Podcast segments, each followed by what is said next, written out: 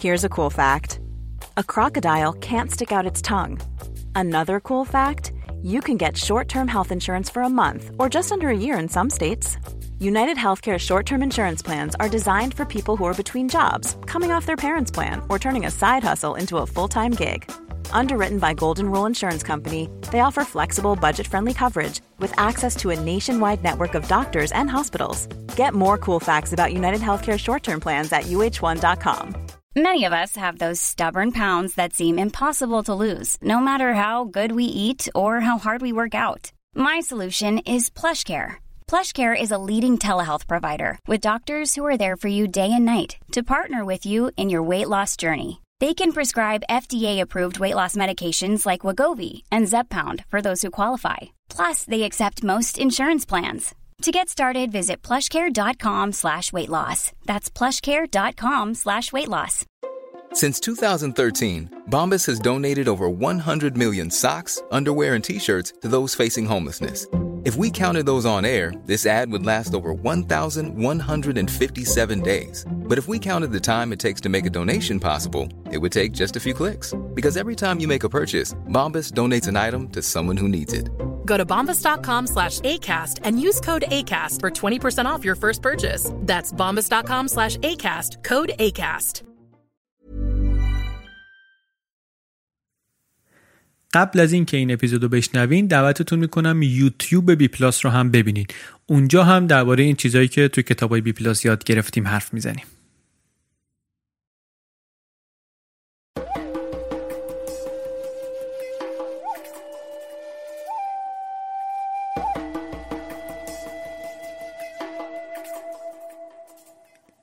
سلام. این اپیزود 13 همه پادکست بی پلاسه و در مهر 97 منتشر میشه. بی پلاس پادکستیه که در هر اپیزودش من علی بندری یک کتاب غیر داستانی رو به صورت خلاصه برای شما تعریف می‌کنم.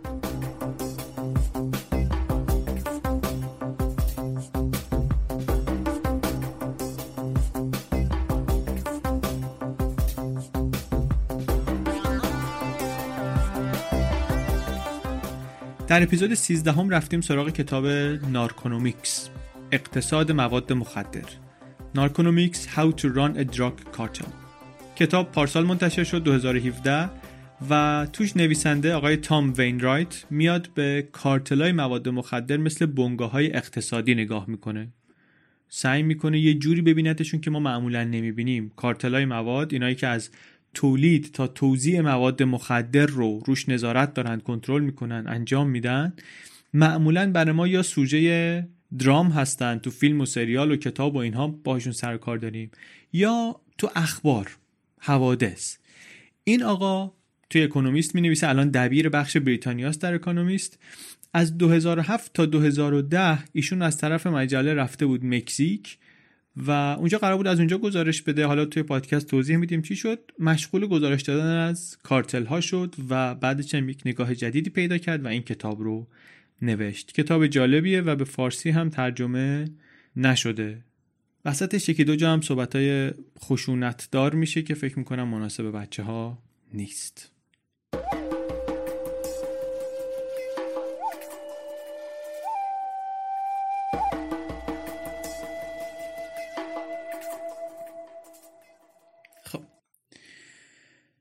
داستان این کتاب اینه که نویسنده میگه منو اکونومیست فرستاد مکزیک. منم فکر کردم که میرم اونجا. گزارش های اقتصادی معمول رو می نویسم دیگه. صنعت نفت صنعت اتومبیل تکیلا هرچی که از مکزیک میشه گزارش اقتصادی داد. ولی سال 2010 بود. جنگ با مواد مخدر The War on Drugs و خشونت های مربوط به مواد در اوج بود. دو ساله دو برابر شده بود. و من زود فهمیدم که همه می‌خوان درباره این موضوع با من حرف بزنن. از هر جا شروع کنی می‌رسی به اینجا. منم نتیجتا شروع کردم نوشتن درباره مواد مخدر و یه هفته در میون گزارش های مربوط به مواد می نوشتم یه هفته گزارش اقتصادی هفته بعد گزارش دراگ. یه چیزی درباره مواد مخدر درباره وضعیت جرم و جنایت درباره آمارش یه چیزی. تا اینکه کم کم احساس کردم که انگار این گزارش هایی که من درباره مواد مخدر می نویسم اینا هم یه جوری گزارش اقتصادی هستن.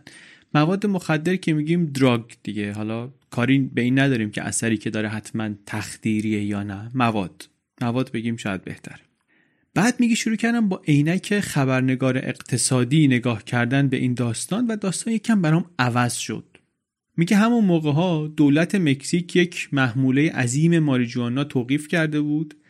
بزرگترین محموله که تا حالا ضبط شده بود بیش از 100 تن علف.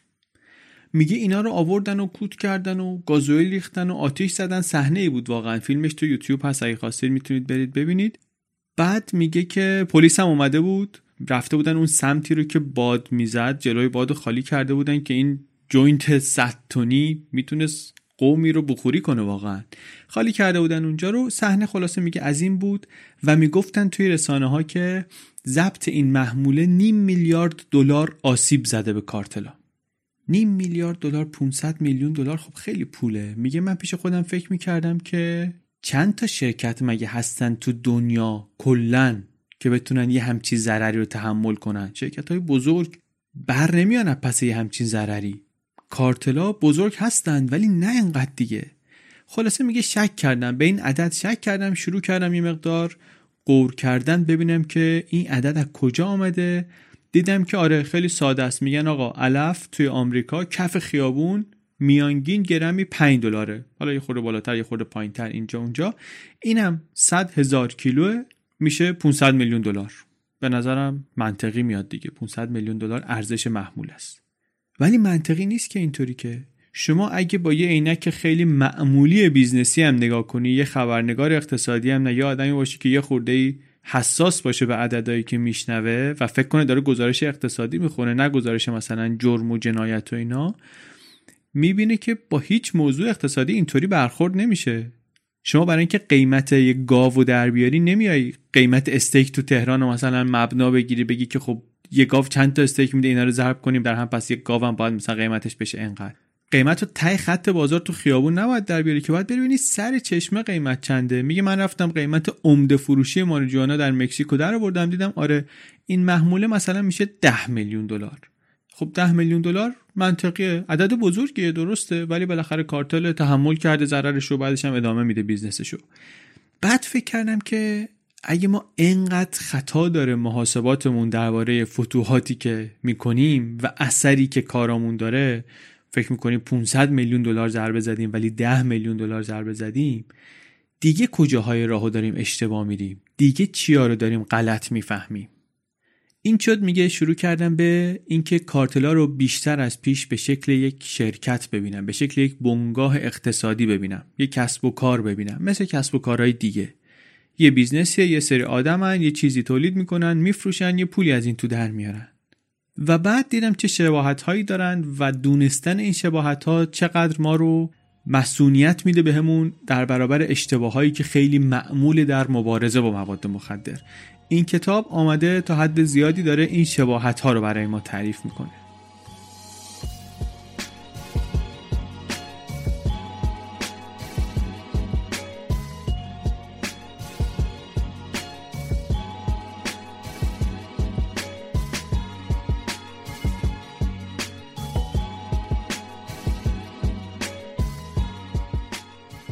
اول برای اینکه قصه رو بفهمیم باید ببینیم که روش دولت آمریکا برای مبارزه با مواد مخدر چیه. روش دولت چیه؟ دولت هم اینجا منظورش دولت آمریکاست بیشتر. در جنگ با مواد The War on Drugs که سال 1971 اینها شروع کردن در زمان نیکسون و تا حالا کلی هم هزینه کردن براش دولت عمدتا میاد سمت عرضه رو هدف می‌گیره. دو سر داره این بازار هم مثل بازارهای دیگه عرضه و تقاضا اینا میرن سمت ساپلای سر چشم هم میرن. از همون زمان نیکسون تا حالا حجم موادی که اینا ضبط کردن در آمریکا نمایی زیاد شده. اما در کل جهان که نگاه کنی نه تولید عملا کمتر شده نه مصرف کم شده. اصلا بازار دراگ رو که نگاه کنی هیچ وقت به اندازه امروز پول توش نبوده. با اینکه این همه اینا جنس گرفتن. چرا؟ دولت آمریکا که سرسری نگرفت موضوع که رفت سراغ ریشه رفت سراغ عرضه. عرضه رو بزنیم محدود کنیم چیزی نیست مردم بکشن مسئله حل میشه دیگه. یا قیمت انقدر میره بالا که بالاخره وسعشون نمی‌رسه بکشن مسئله حل میشه. کجا هم رفت سراغ عرضه؟ در آمریکای جنوبی. صنعت کوکائین کلا مثال جالبیه برای این قصه. همه کوکائین جهان از سه تا کشور میاد. بولیوی کلمبیا پرو. یه خورده ولی بازار کوکائین پازله. اگر اقتصادی بهش نگاه کنید. ایده ساده اینه که عرضه رو محدود می‌کنید تقاضا که ثابت بمونه قیمت میره بالا. قیمت میره بالا مردم هم کمتر مصرف می‌کنن. خب مسئله یه مقدار حل میشه. ولی این اتفاق نیفتاده. دولت های این ستا کشور تحت فشار دولت های دیگه و بعضی وقتا هم به خواست خودشون خیلی در این دهه ها تونستن محدود کنن کشت برگ های گیاه کوکا رو کوکالیوز رو. دستاورد بزرگی هم بود. ولی قیمت خورد فروشی کوکائین خالص در تمام این دهه ها کمابیش دورور همون 150 دلار برای هر گرم مونده. یه خورده بالا یه خورده پایین ولی قیمت همین مونده. چرا؟ به چند دلیل. یکی این که دولت ها آمدن جلوی کشت رو بگیرن. با یه کارهایی مثل مثلا سمپاشی گفتن که ما عرضه رو کم کنیم. با هواپیما میرن توی مزارع آمریکای جنوبی یه پودرای اسپری می‌کنن و آمریکا هم رفت باشون قرارداد بس گفت آقا ما میایم خودمون اینطوری سمپاشی هوایی می‌کنیم مزارع کوکالیوز رو و دیگه اینا نمی‌تونن رشد کنن. چرا جواب نداد؟ یه دلیلش اینه که اثر بادکنکی اتفاق افتاد. بالون افکت یا کاکروچ افکت میگن اثر سوسکی. میگن که بادکنک و این طرفش رو فشار بدی اینجایی که فشار دادی خالی میشه ولی هوای توش که کم نمیشه که میره یه طرف دیگه قلمبه می‌زنه بیرون. این کارتلا هم مثل هوای توی بادکنک از این ور آمریکای جنوبی رفتن یه کشور دیگه. اینجا مشکل حل شد ولی در کل مشکل حل نشد جابجا جا شد. اشکال دیگه ای که این روش آمریکا داشت این بود که مستقیم کارتل رو هدف نمی گرفت کشاورز رو هدف می گرفت نویسنده میگه من رفتم دیدم که اولا که یه خورده همون حالتی که والمارت توی آمریکا داره اینا پیدا کردن این کارتلا یعنی والمارت تو آمریکا فروشگاه عظیم خریدار انحصاری خیلی از محصولاست. انقدر حجم خریدش زیاده که مثلا کشاورزه بخوادم پرتقالش رو گرونتر بفروشه نمی‌تونه. به خاطر اینکه والمارت میگه شرمنده داداش بزرگترین خریدار پرتقال در بازار منم. من میگم چه قیمتی راحتم بخرم. وقتی یک خریداری انقدر سهم بازارش بزرگ تقریبا مونوپولیه می‌تونه دیکته کنه قیمت رو. کارتلا هم اینطوری توی هر منطقه یه خریدار عمده ای هست قیمت رو اون تعیین می‌کنه. حالا شما حتی اگه محصول باطل کرده باشی با سمپاشی با ضبط با هرچی اینا میان میگن که آقا ما کاری نداریم شما کمتر داری بیشتر داریم ما این قیمت می‌خریم. یعنی این سیاست حمله به عرضه اثر داشته ولی اثرش رو کارتل نبوده که قرار بوده هدف اینا باشه. اثرش رو کشاورز بدبختی بودی که مثلا روزی یه دلار داره گیرش آیا میاد آیا نمیاد. از این گذشته. شما حتی اگه قیمت برگ کوکا رو بتونی بالا ببری یعنی این موانعی که گفتیم رو بتونی رد کنی بازم اثری رو قیمت فروش توی آمریکا و اروپا نمی‌ذاری. چون که واسه یک کیلو کوکائین شما یک تن برگ تازه لازم داریم. میشه 400 تا 500 دلار قیمتش. یک کیلو کوکائین خالص که بخواد برسه به آمریکا قیمتش هست 150 هزار دلار. شما فکر کن انقدر کارت درسته که تونستی اصلا قیمت برگ رو دو برابر کنی. اون 400 دلار رو کردی 800 دلار. یعنی همه این چیزایی که گفتیم که چرا باعث میشه اون روش مؤثر نباشه همه اینا رو بریز دور. فکر کن اصلا مؤثر شما قیمت رو دو برابر کردی. انقدرم خفن بودی که این هزینه اضافه رو کلا آوردی سربار کردی رو مصرف کننده تو آمریکا. اینم اتفاقی که می‌دونیم نمیفته دیگه. ولی میگیم فکر کن این کارم تونستی بکنی. 400 دلار دو برابر کردی قیمت ماده اولیه رو. همش رو هم منتقل کردی به مصرف کننده نهایی. همه ای کاری که شما کردینی که قیمت یک کیلو کوکائین خالص رو از 150 هزار دلار رسوندی به 150 هزار و 400 دلار. یعنی هیچی دیگه. تازه گفتیم چقدر باید روشات موثر باشه که بتونی دو برابر کنی و همه اینا. ولی یعنی هیچی. یعنی شما اگه اون قیمت اگه بری سراغ عرضه و بخوای تو سرچشمه هدف بگیری نتیجتی میشه که گرمی چهل سنت قیمت کوکائین رو داری جابجا می‌کنی اصلا کسی نمی‌فهمه. بعدشم وقتی شما عرضه رو کم کنی کم کم یه اتفاقی که میفته اینه که مصرف کننده ممکنه عادت کنه به اینکه پول بیشتری بده برای جنس. واسه همین حتی اگه فروش کم بشه گردش مالی سالیانه کارتل ثابت میمونه چون جنس گرونتر شده. تقاضا میگن برای همه کالاها و همه محصولات الاستیک نیست. مواد مخدر اصطلاحا میگن الاستیسیته تقاضاش پایینه. افزایش قیمت تقاضا رو خیلی کم تکون میده خیلی کم کم می‌کنه. حرف چیه؟ حرف اینه که این جنگ چهل و چند ساله علیه مواد مخدر خیلی گیر و گور داره خیلی اشکال داره. یکی از حرفای مهم این کتاب اینه. یه جای دیگه ماجرا رو نگاه کنیم. به قانونی شدن ماریجوانا نگاه کنیم در آمریکا. ببینیم اثر این چی بوده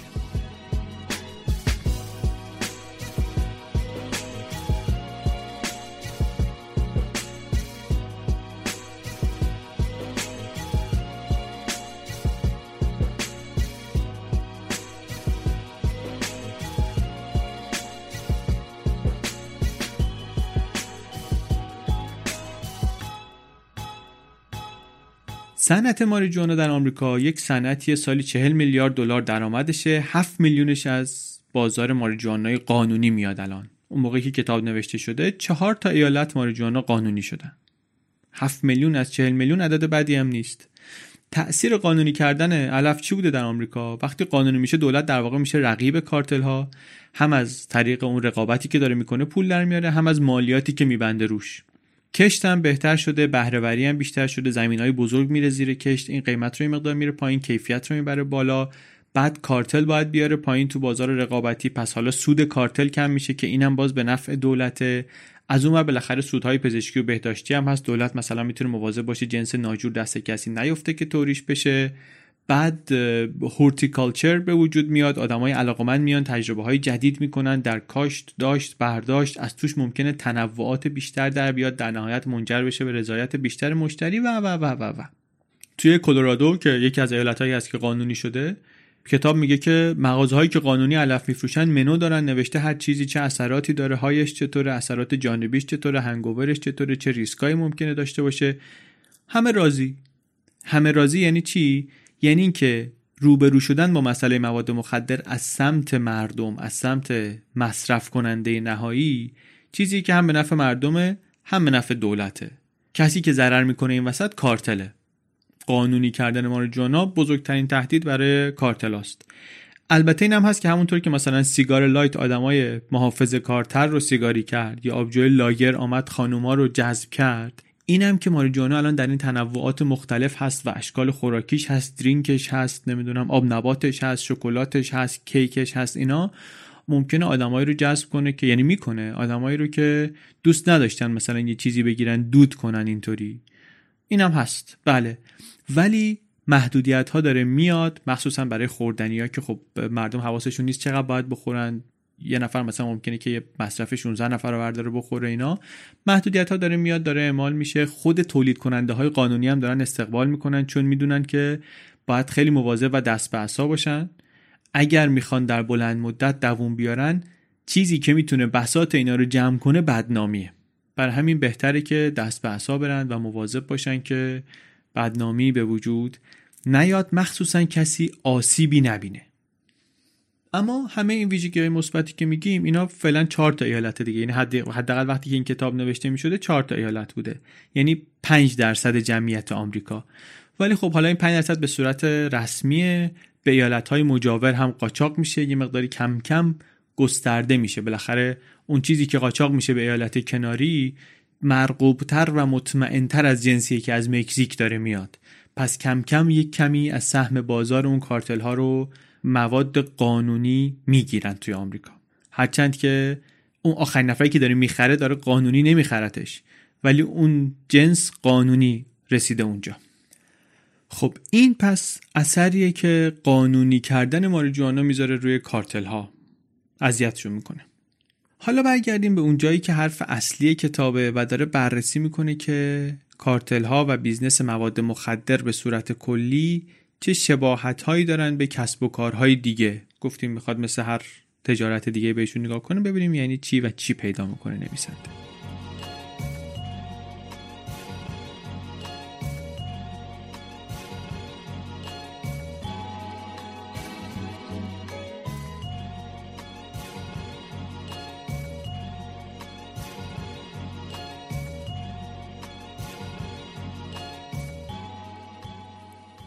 اول میگه بیایم ببینیم که با همدیگه این کارتلا چطوری تا می‌کنن. رابطهشون با هم چطوری میگه دو تا مدل کلی هست. یکی رقابته یکی دیگه توطئه است. collusion ه competition collusion در مکزیک کارتل های رقیب معمولا رقابتشون خشن هم هست. سینالوا و خوارز خشونت عریان و عیانشون معروفه مثلا. توی پادکست چنل بی اپیزود دوم تقریبا سه سال پیش درباره کارتل سینالوا و رهبر سابقش الچاپو یه چیزایی تعریف کردیم.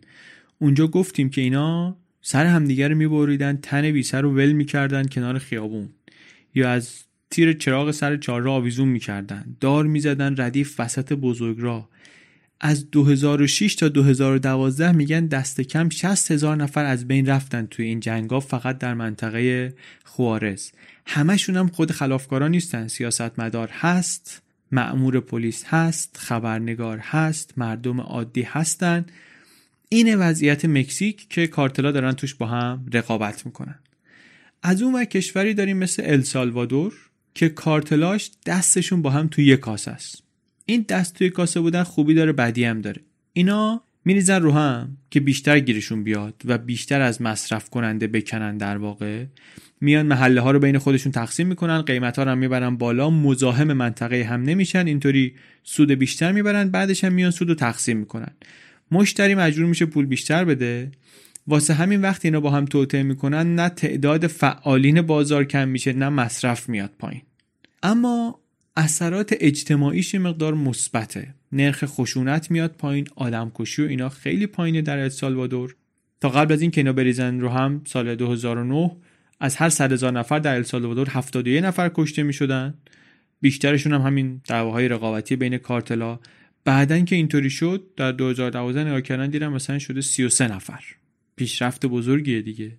یعنی شما از نظر مصرف مواد نگاه کنی رقابت کارتلا واسه جامعه خوب نیست همدستیشون هم خوب نیست. ولی امنیتی بخوای نگاه کنی این که اینا با هم دوست باشن خیلی مفیده. دوستی gang ا برای جامعه مفیده. این رقابت و توطئه یه چیزیه که توی بازار business هم می‌بینیم بین رقبا دیگه. ممکنه رقبا به هر کدوم از این دو طریق با هم دیگه کنار بیان.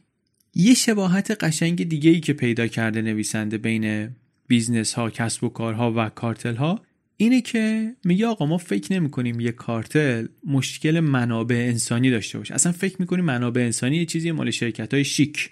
کارتل نباید دغدغه منابع انسانی داشته باشه که ممکن آدم خندش بگیره. ولی کارتل اتفاقا منابع انسانی خیلی هم مسئلهشه. منطقی هم فکر کنیم مشخصه باید هم باشه. دو تا کارتل بزرگ السالوادور رو میگه من رفتم بررسی کردم. اینا رو هم دیگه هفتاد هزار تا کارمند دارن. همینا که گفتیم با هم, هم ساخت و پاخت دارن. هفتاد هزار تا یعنی تقریبا اندازه جنرال موتورز در آمریکا. دو تا مسئله اصلی هم دارن اینا در منابع انسانیشون. یکی این که نرخ آمد و شد خیلی زیاده هم خشونت بالاست و کشته میشن همین که دستگیر میشن. از هر چهار نفری که کوکائین میاره از آمریکای جنوبی به انگلستان یکیشون دستگیر میشه. فکر کن شما یه business ی داری که سر هر معامله یک چهارم نیروها تو از دست میدی باید جایگزین کنی. بسیار کار سختیه. از اون طرف استخدام کار سختیه برای اینا. آگهی که نمی‌تونن بدن که تو لینکدین که نمی‌تونن برن بگردن کسی رو پیدا کنن که. جذب نیرو براشون بسیار کار مشکلیه. منتها شانسی که دارن اینه که ما محیط مناسب جذب نیرو رو براشون درست کردیم. ما زندان رو درست کردیم. یه جایی که یه سری مرد مجرد بیکار که بیان بیرون هم می‌دونن کاری براشون نیست و سابقه کیفری دارن و یه بارم یه خلافی کردن اینا دور هم جمع شدن صبح تا شب کاری ندارن جز اینکه بشینن با هم حرف بزنن در مورد این چیزا. بهترین جاست زندان که اینا اونجا دنبال نیرو بگردن. کارتلا آدم استخدام می‌کنن. نه تنها میگن وقتی آمدی بیرون برو بر ما یه بکن بلکه بعضیاشون میگن همون تو هم مثلا یه کارایی ما داریم. نمی‌دونم باید بری اونو یه گوشمالی بدی یه زورگیری از این بکنی. همه این کارا رو داخل زندان با همین نیرو انجام میدن اون نیرو آموزش می‌بینه میگن که زندان آموزشگاه دیگه زندان دانشگاه خلاف. میاد بیرون یعنی میشه خلافکاری دو پله بالاتر.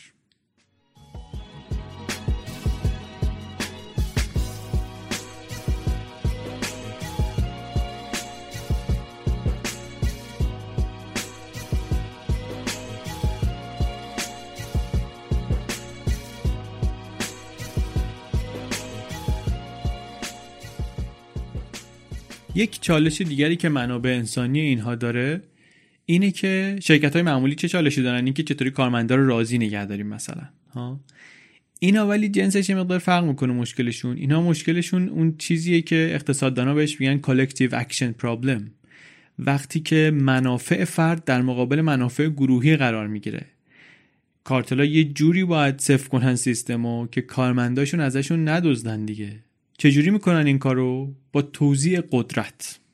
نیوسترا فامیلیا یک کارتلی در مکزیک یک نمونه است از این نظر. نظام ارتشی مانندی دارن اینا. ژنرال دارن کاپیتان دارن سرجوخه دارن سرباز دارن. زیر هر ژنرالی ده تا کاپیتانه. هر کدوم چند تا سرجوخه دارن. هر کدوم از سرجوخه ها چند تا سرباز دارن. توی فیلم های مافیایی هم ممکنه شبیه این سیستم توزیع قدرت رو دیده باشیم. منافعش خیلی زیاده این سیستم. سرجوخه و کاپیتان هم قدرت دارن. نظرشون مهمه. اینطوری نیست که با اینکه همه حرف اول و آخر رو جنرال می‌زنه ولی اینا هم حرف دارن. ژنرال می‌تونه کاپیتان رو اخراج کنه ولی نمی‌تونه کاپیتان رو انتخاب کنه. انتخاب کاپیتان به رأی سرجوخه هاست. یعنی قدرت یه خورده توضیح شده. از اونور مثلا اگه همه کاپیتان ها متفق بشن می‌تونن ژنرال رو کله کنن. اینطوری اولا بالاتریه به پایینتریه یه پاسخگویی داره. نمی‌تونه هر کار دلش خواست بکنه. بعدش همین که نمی‌تونه از زیر دستانش سوء استفاده کنه خیلی. کارمندان یه خیالشون راحته که در انتخاب بالادستی نظری دارن. دلشون به سازمان قرص یک کم وفاداریشون بیشتر میشه. وفاداری به سازمان مشکل بزرگی برای کارتلا. اینطوری رفتن سراغش و حلش کردن. ولی در کل اینکه از کجا آدم بیاریم. چطوری استخدام کنیم و چطوری مطمئن بشیم کارهایی رو که بهشون میگیم می‌کنن و وفادار میمونن. چالش اصلی منابع انسانی کارتلاست که همون چالش اصلی منابع انسانی شرکت های دیگه هم هست. یه شباهت دیگه بین کارتل ها و شرکت ها اینو توی شرکت های بزرگ می‌بینیم توی برند های بزرگ امروز می‌بینیم که این مسئولیت اجتماعیشون رو جدی می‌گیرن. social responsibility تعریف می‌کنن و خیلی جدی میرن دنبالش. بعضیا مثلا با یه خیریه کار می‌کنن. بعضیا روی خدمات درمانی پرسنل خودشون ممکنه سرمایه گذاری کنن. اما بیشتر وقتا این کاری که کسب و کارا می‌کنن واسه این نیست که مردمان خوبی می‌خوان باشن که. در واقع یک استراتژی روابط عمومی دیگه یک PR ه می‌خوان خوب به نظر برسن و از رقیب اینطوری بزنن جلو. بگن ما از رقیبمون بهتریم چون این کارا رو داریم می‌کنیم. جالب اینه که کارتلا هم همینن هرچند مقتضیات بیزنسشون چیز دیگریه ولی سعی می‌کنن کاری کنن که از رقیب بهتر و آبرومندتر به نظر بیان. از جمله اینکه میان تقبیح می‌کنن خشونت های مواد مخدر رو. میگن آقا خشونت بده. کارتل سینالوها که الچاپو بود قبلا رئیسش اینا یه زمانی یه کمپینی شروع کردن که آقا آمار قتل در منطقه ما خیلی بالاست. بیلبورد می‌زدن که خشونت محکومه. بعدش هم می‌گفتن ما زن و بچه ها رو نمی‌کشیم آدم ربایی نمی‌کنیم اخخازی نمی‌کنیم. اینطوری نگاه مردم به اینها نسبت به نگاهی که به رقباشون دارن یه مقدار مثبتتر می‌شد. این یه کمپین روابط عمومی دیگه.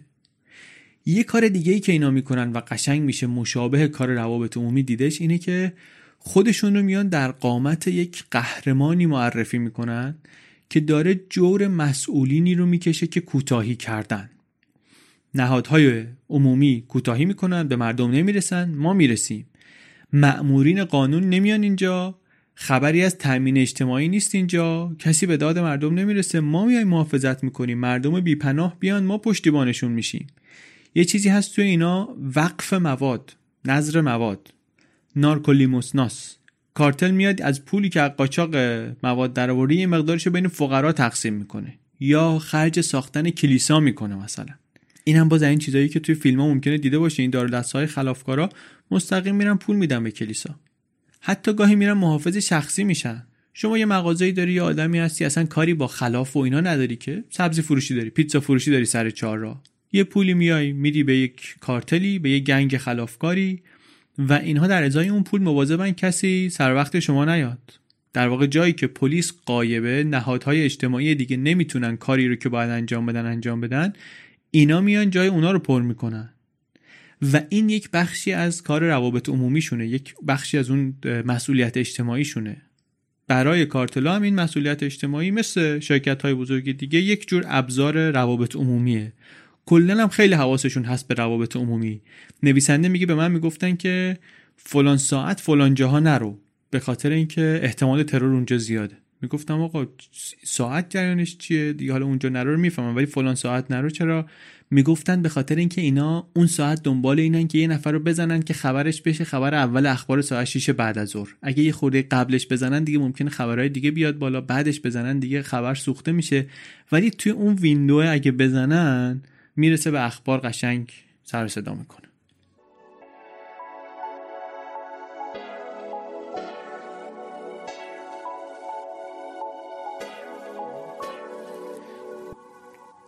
یک شباهت دیگه ای که کتاب بررسی می‌کنه بین کارتل ها و شرکت های بزرگ آفشور کردنه. فرستادن کار فرستادن بخشی از کار که نیروی انسانی می‌بره به یه جایی که امتر هزینه ها پایین تره و اینطوری پایین آوردن یا کنترل کردن قیمت مواد اولیه و قیمت محصول. همون کاری که شرکت های بزرگ می‌کنن تولید رو می‌برن بنگلادش و ویتنام و چین و هند و کجا. کارتلا هم همین کارو می‌کنن. می‌برن یه جایی که ارزون تر میشه کار کرد. هندوراس گواتمالا و اینطوری کنترل می‌کنن هزینه هاشون رو و سود خودشون رو بیشینه می‌کنن. به جز این شباهت دیگه که نویسنده میگه اینه که ای کامرس وارد ای کامرس شدن کارتلا. همون سیلک رود که آمد سیلک رود آمازون مواد مخدر بود. مفصل داستانش رو توی یک پادکست سریالی از چنل بی تعریف کردیم. میگه وقتی که سیلک رود آمد که ملت می‌تونستن آنلاین مواد بخرن توش بعد از مدتی کارتلا سریع خودشون رو وفت دادن با شرایط و افتادن رو سیلک رود شروع کردن اونجا مواد فروختن و خیلی در واقع منعطف بودن. وقتی دیدن بازار داره عوض میشه سریع خودشون رو منطبق کردن با شرایط بازار جدید و موفق شدن که توی بازار جدید هم خوب بفروشن. وارد ای کامرس هم شدن. یه کار مشابه دیگر بین شرکت ها و کارتل ها فرانچایزینگه فرانچایز کردن شعبه داشتن. معادل دقیقش من نمی‌دونم به فارسی چی میشه. بعضی وقتا میگن بعضی که چرا اینا رو معادل دقیقش رو نمی‌دونی؟ خب ببخشید واقعا من نمی‌دونم. من اطلاعاتم کمه. انگلیسیش رو میگم. اون چیزی که فکر می‌کنم که معنیش رو برسونه رو هم میگم. دیگه حالا معادل دقیقش رو ببخشید بلد نیستم. کارتلا چطوری فرانچایز می‌کنن؟ مثلا تو منطقه بی حاضر نیستن اینا نیستن اونجا. منطقه A هستن. میان میگن که خب ما به جای اینکه بخوایم نیرو ببریم و اونجا در اختیار بگیریم و منطقه رو با خشونت و فلان و این حرفا میان میگیم نه آقا دیل می‌کنیم باشون معامله می‌کنیم با کسایی که اون منطقه دستشونه. میگیم که آقا خون و خونریزی ما نمی‌خوایم با شما بکنیم اسلحه و پول و جون و اینها هزینه کنیم. شما بیاید بشید عامل فروش ما ما هم سود باهاتون تقسیم می‌کنیم. البته فرانچایز کردن کلا شمشیر دولبست دیگه ضرر هم داره دیگه. دو تا شعبه مکدونالد کنار همدیگه باز بشن اینا شروع می‌کنن از سهم همدیگه کشیدن و خب خودشون شاکی هم ولی از اون طرف کارتل اصلیه یا مکدونالد اصلیه خوشحاله. میگه که به من ربطی نداره. شما از سهم همدیگه می‌کشین از هر جا می‌کشین پول منو بدین سر وقت بیاد من خوشحالم. و از اون ور مسئولیت کارتله مقدار زیاد میشه مثل مکدونالد که مثلا اگه توی یه شعبهش در ژاپن یه سوسک پیدا بشه کل corporation دچار مشکل میشه. درست؟ این کارتل هم همینطوری هن.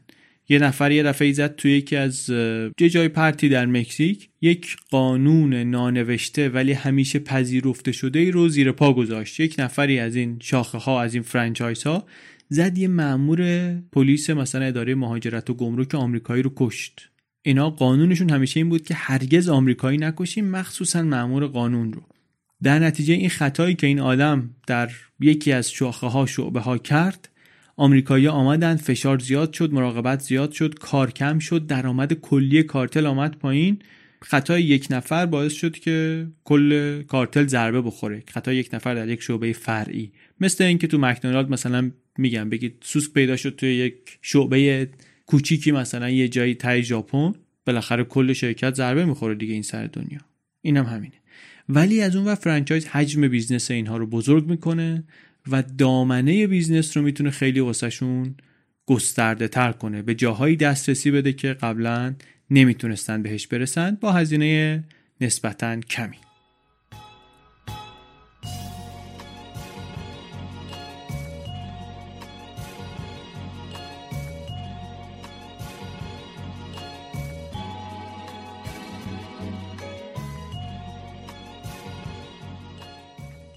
یک فصل دیگه داره کتاب درباره designer drugs داروهای synthetic.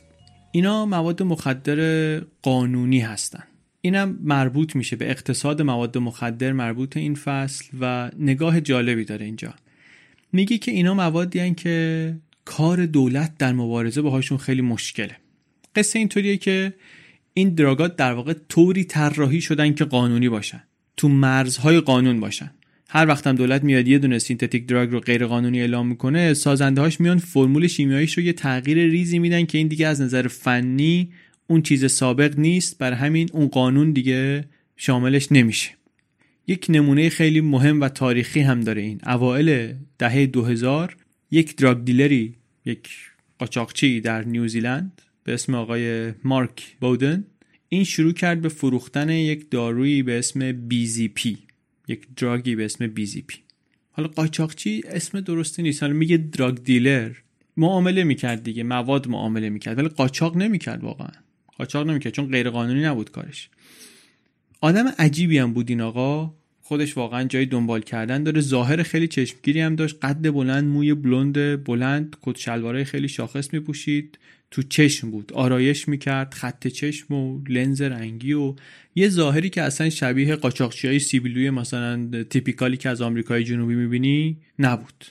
ایشون یک قاچاقچی مولتی میلیون دلاری بود. یکی از غیر معمول ترین ثروت های تاریخ مواد مال ایشونه.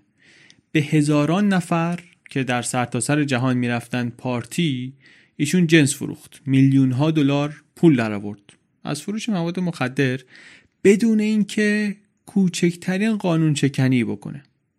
الان مثلا اون زندگی رو ول کرده زندگی خیلی جالبی داره. الان کلا ول کرده اونو راکستار رو برای خودش میره این طرف اون طرف فستیوال های موزیک و اسم هنری داره ستار بوی آهنگاش میاد گاهی توی ده تا آهنگ محبوب در نیوزیلند اهل نیوزیلند همونجا هم زندگی کرده همونجا هم هست. توی توییتر هم هست. می‌تونید مثلا بگردین پیداش کنین. میگه من اونجا یک اینتر دایمنشنال traveler هستم. و خیلی خوشحال در مورد کارهایی که می‌کنه و اینا. البته الان دیگه اصلا کاری به بیزنس drug و اینها نداره. کل این بساط band موزیک و Starboy و اینها رو هم با پول مواد درست کرده ولی همش قانونی. قصه خودش هم اینه که اولش مصرف کننده بوده بعد یکی از نزدیکانش میمیره از overdose overdose اکستازی فکر کنم. بعد این عزم می‌کنه که یک drug ی درست کنه که امن باشه و سالم باشه و قانونی باشه و مردم بتونن مصرف کنن و طوریشون نشه. و اینطوریه که می‌رسه به BZP و خیلی شیک و قانونی از طریق شرکتش Stargate International شروع می‌کنه به فروختن این قرص قرص پارتی به جوانایی که می‌خوان برن پارتی. این BZP هم که میگیم یک داروی شیمیایی که این خودش درست نکرد. دهه چهل درستش کرده بودن به عنوان پاد انگل ضد انگل می‌زدن به گاو. بعد آدمیزاد که استعمالش می‌کرد می‌دیدن که یک حالی مثل حال آمفتامین بهش میده. آوردن و خلاصه اینا درستش کردن واسه آدم و سالی پنج میلیون قرص پارتی میگن میفروخت در نیوزیلند فقط. بیش از یک دوز به ازای هر نفر در نیوزیلند. خیلی کارش گرفت در اروپا هم محبوب شد توی آمریکا البته خیلی زود قدغن شد. 2002 جلوشو گرفتن. ولی در اروپا خیلی خوب بود موفق بود. میگفتش که هدف ما اینه که شما بتونی هایشی به صورت قانونی و مجاز. خیلی هم نگران بودن. اول می‌گفتن که این دروازه ورود ملت میشه به مواد مخدر و به اعتیاد ولی نشد. در واقع دروازه ای شد که جلوی ورود خیلی ها رو بست. ضمن اینکه دارو دسته خلافکارا هم دستشون کوتاه شد. هم از این دارو چون قانونی بود هم از جوونایی که مصرفش می‌کردن دیگه اونا نزدیک این آدما نیومدن. حضور اون آدما در کنار جوونا کل خودش خطرسازه. اینطوری حضورشون هم حذف شد. منتها هرچند خودش چیز خطرناکی نبود ولی مشکلاتی داشت. اولا که اگر با الکل مصرف می‌شد می‌تونست عوارض خطرناکی داشته باشه. بعد اینکه همه جا بود توی بقالی بود تو پمپ بنزین بود کنار بستنی کنار آب نبات همه جا بود. به راحتی هر کسی می‌تونست بخردش بعد سال 2008 آمدن اینو ممنوعش کردن. هیچ وقت البته هیچ مرگی به خاطرش گزارش نشد ولی دیگه سر و صدا بالا گرفت و خیلی اعتراض و اینها ممنوع شد. تقریبا هم ساده بود پروسه ممنوع شدنش. کتاب توضیح میده از نظر قانونی چه اتفاقی افتاد دیگه ما توی جزئیاتش نمیریم. منتها ممنوع که شد نکته اینه. خرید و فروشش که متوقف نشد. نه خرید و فروش خودش متوقف شد. نه کار شیمیدان ها روش متوقف شد. اتفاقا آغاز برنامه های دراگ قانونی تازه داشت شروع می شد با این قصه بیزی پی اینو که غیرقانونی اعلام کردن شیمیدان ها آمدن دستن در کار درست کردن ترکیبات مخدر و محرک جدید شدن با تغییر دادن اون فرمول. همیشه اینا می‌تونن یه دستی تو فرمول ببرن همون اثر رو تولید کنن با چیزی که دقیقا همون ماده قبلی نیست. یه دور باطلی درست میشه برای قانونگذار. داروساز ترکیب رو عوض می‌کنه یه چیز جدید درست میشه دیگه غیر قانونی نیست. آثار خطرناک دارو جدیده بعد از یه مدتی آشکار میشه. قانونگذار میاد اینو ممنوع می‌کنه. داروساز باز میره ترکیب رو عوض می‌کنه. هی تکرار و تکرار و تکرار. حالا دولت ها سعی می‌کنن یه خورده باهوشتر باشن. مثلا تا داروی جدید میاد بیارنش آزمایشگاه ببینن چی به چیه.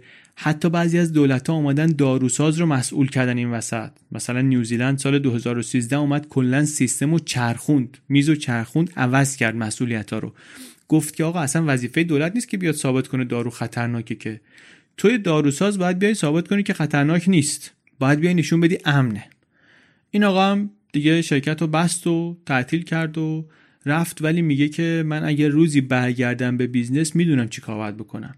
من می‌خوام یه داروی جدید درست کنم اگر روزی برگردم که بر نمیگردم. می‌خوام یه داروی جدید درست کنم که جایگزین الکل بشه. همون اثر مستی الکل رو داشته باشه ولی hangover نداشته باشه اعتیاد نداشته باشه اون حالتهای چیزو نداشته باشه. اما این چرخه چرخه جالبیه دیگه. الگوی تکراری هم هست. این که می‌بینیم که سازنده مواد مخدر قانونی هم مثل مبتکران و نوآوران دیگه مثل گوگل مثل فیسبوک. مثل بانک های خلاق مثل سوداگران نوآور بازارهای مالی. اینا همیشه یه قدم از قانون جلوترن همیشه یه قدم از سیاست گذار جلوترن. نمی‌تونه گوگل واسه هر ابداعی که مثلا داره پیاده می‌کنه بره پیش قانونگذار بگه آقا ما می‌خوایم اینو اضافه کنیم. به نظر شما با حریم خصوصی مشکلی داره تناقضی داره نقض می‌کنه یا نمی‌کنه؟ بعد اونا بگن نه این okay نه این okay نیست. اینطوری که نمیشه که اینا میان پیاده می‌کنن میاد بعد اثراتش معلوم میشه. حالا باید بود سیاست گذار معمولا با یه فاصله بعضی وقتا چند ساله دنبال آدم نوآور در هر عرصه ای که قانونگذاری کنه دیگه. قصه اینا هم همینه. این یک شباهت دیگر بین بازار مواد مخدر این بار بازار قانونی و بیزنس بیزنس های دیگه.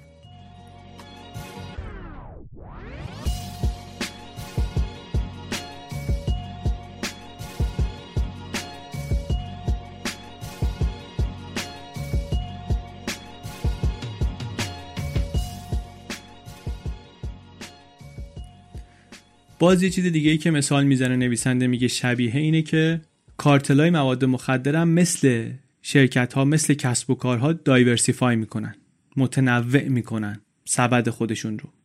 کمتر کسی می‌دونه که یک باری دهه هفتاد کوکاکولا رفت سراغ این که خط تولید شراب اضافه کنه. میگفتش که ما یه زیرساختی داریم این رو اضافه می‌کنیم سودمون رو بیشتر کنیم. گردش مالیمون رو افزایش بدیم پول بیشتر در بیاریم. کارتلا هم می‌کنن این کارو. اینا هم وقتی ببینن زیر ساخت فراهمه میگن آقا ما که داریم این همه مواد از مکزیک می‌بریم آمریکا. به نظر می‌رسی که یک بازاری هم وجود داره برای بردن آدم. خب آدم هم می‌بریم دیگه. اینه که بیشتر قاچاقچی مواد مخدر یک نقطه ای در زندگیشون رو میارن به قاچاق انسان. پولش خوبه؟ یک مزیت هم داره نسبت به قاچاق مواد مخدر اینه که مواد رو تو مثلا باید برسونی به مقصد تا پولش رو بگیری ولی قاچاق انسان رو همیشه پولش رو پیش پیش می‌گیرن کامل. گرون هم هست. زیر ساختم که از قبل فراهم سازوکار موجوده. اینور مرز و اونور مرزم برای قاچاقچی فرقی نمی‌کنه. یکیه دیگه. داره میره مواد داره می‌بره حالا آدم می‌بره. اما برای دولت ها فرق می‌کنه این ور مرز و اون ور مرز. دولت اصلا هویتش با همین مرزا داره تعریف میشه. کارتل راحت میاد از این ور میره اون ور اصلا انگار نه انگار از کشوری رد شده.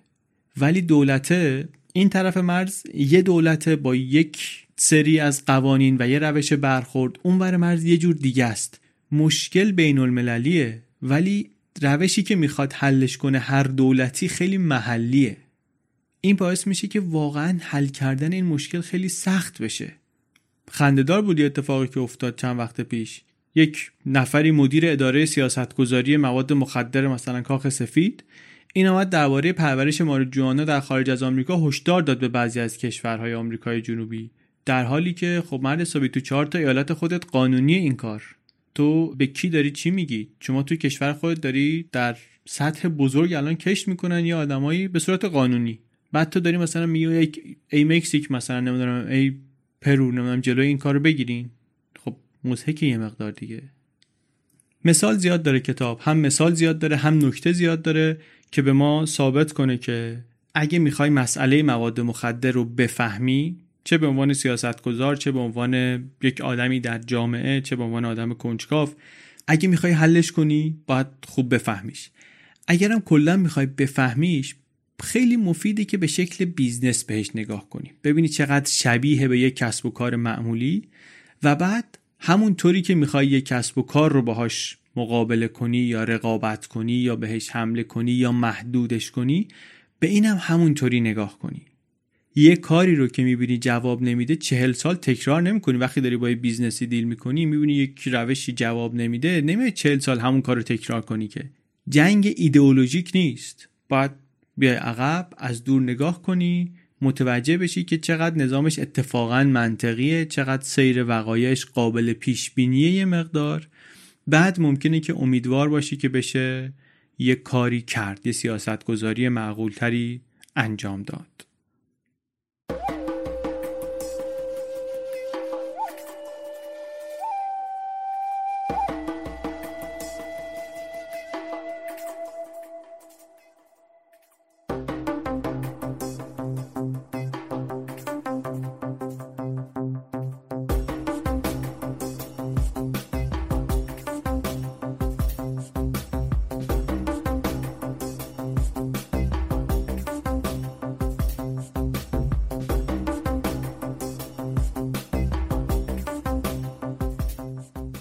چیزی که شنیدین اپیزود 13 همه پادکست بی پلاس بود. این اپیزود بی پلاس رو من علی بندری به کمک امید صدیق فر درست کردیم.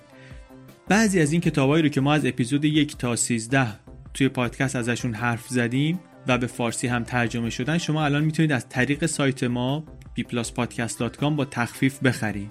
یه صفحه توی سایت داریم از کجا بخریم؟ اونجا نوشتیم که کدوم کتاب و با کدوم کد تخفیف یا از طریق کدوم سایت با چه تخفیفی می‌تونید بخرید. بعضیش نسخه صوتیه بعضی نسخه الکترونیکه بعضی نسخه کاغذیه. چک کنید اون صفحه از کجا بخریم سایت رو یا توی همین توضیحاتش هم لینکش رو می‌گذاریم می‌تونید برید ببینید. امیدواریم که کم کم تعداد این کتابا بیشتر هم بشه. شما موقعی که اینو گوش می‌کنید ممکنه اصلا بیشتر شده باشه با ناشرای بیشتری هم صحبت کرده باشیم و به توافق رسیده باشیم و امکان خرید با تخفیف کتاب های بیشتری رو تونسته باشیم که فراهم کنیم.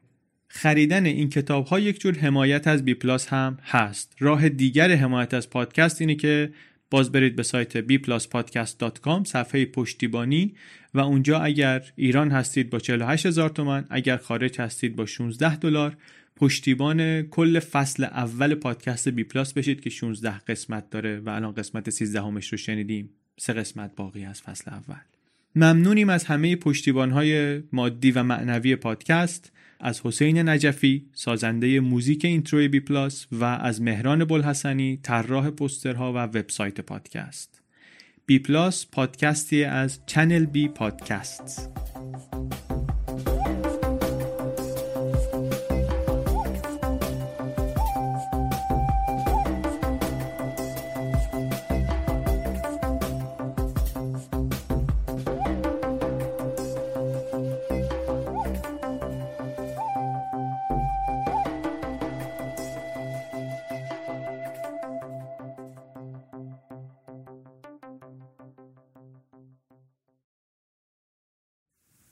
امیدوارم که این اپیزود رو پسندیده باشین. همونطوری که اول اپیزود هم گفتم ما یوتیوب بی پلاس رو هم فعال تر کردیم. یعنی من دیدم که یه کتابایی رو که توی پادکست کار کردیم من دوست دارم یا لازم دارم که دوباره برم سراغشون یا با یه سوال مشخصتری یه جای کتاب رو می‌خوام دوباره بخونم ازش کمک بگیرم. بعد گفتم که بیام چیزایی رو که اینطوری پیدا می‌کنم مرتب بگم در یه ویدیوهای کوتاه ده دقیقه‌ای بذارم در یوتیوب بی پلاس.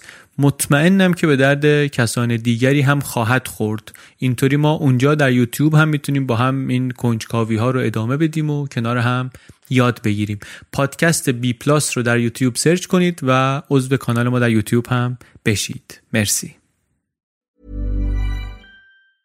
Even when we're on a budget we still deserve nice things. Quince is a place to scoop up stunning high-end goods for 50 to 80% less than similar brands. They have buttery soft cashmere sweaters starting at $50, luxurious Italian leather bags, and so much more. Plus, Quince only works with factories that use safe, ethical, and responsible manufacturing. Get the high-end goods you'll love without the high price tag with Quince. Go to quince.com/style for free shipping and 365-day returns.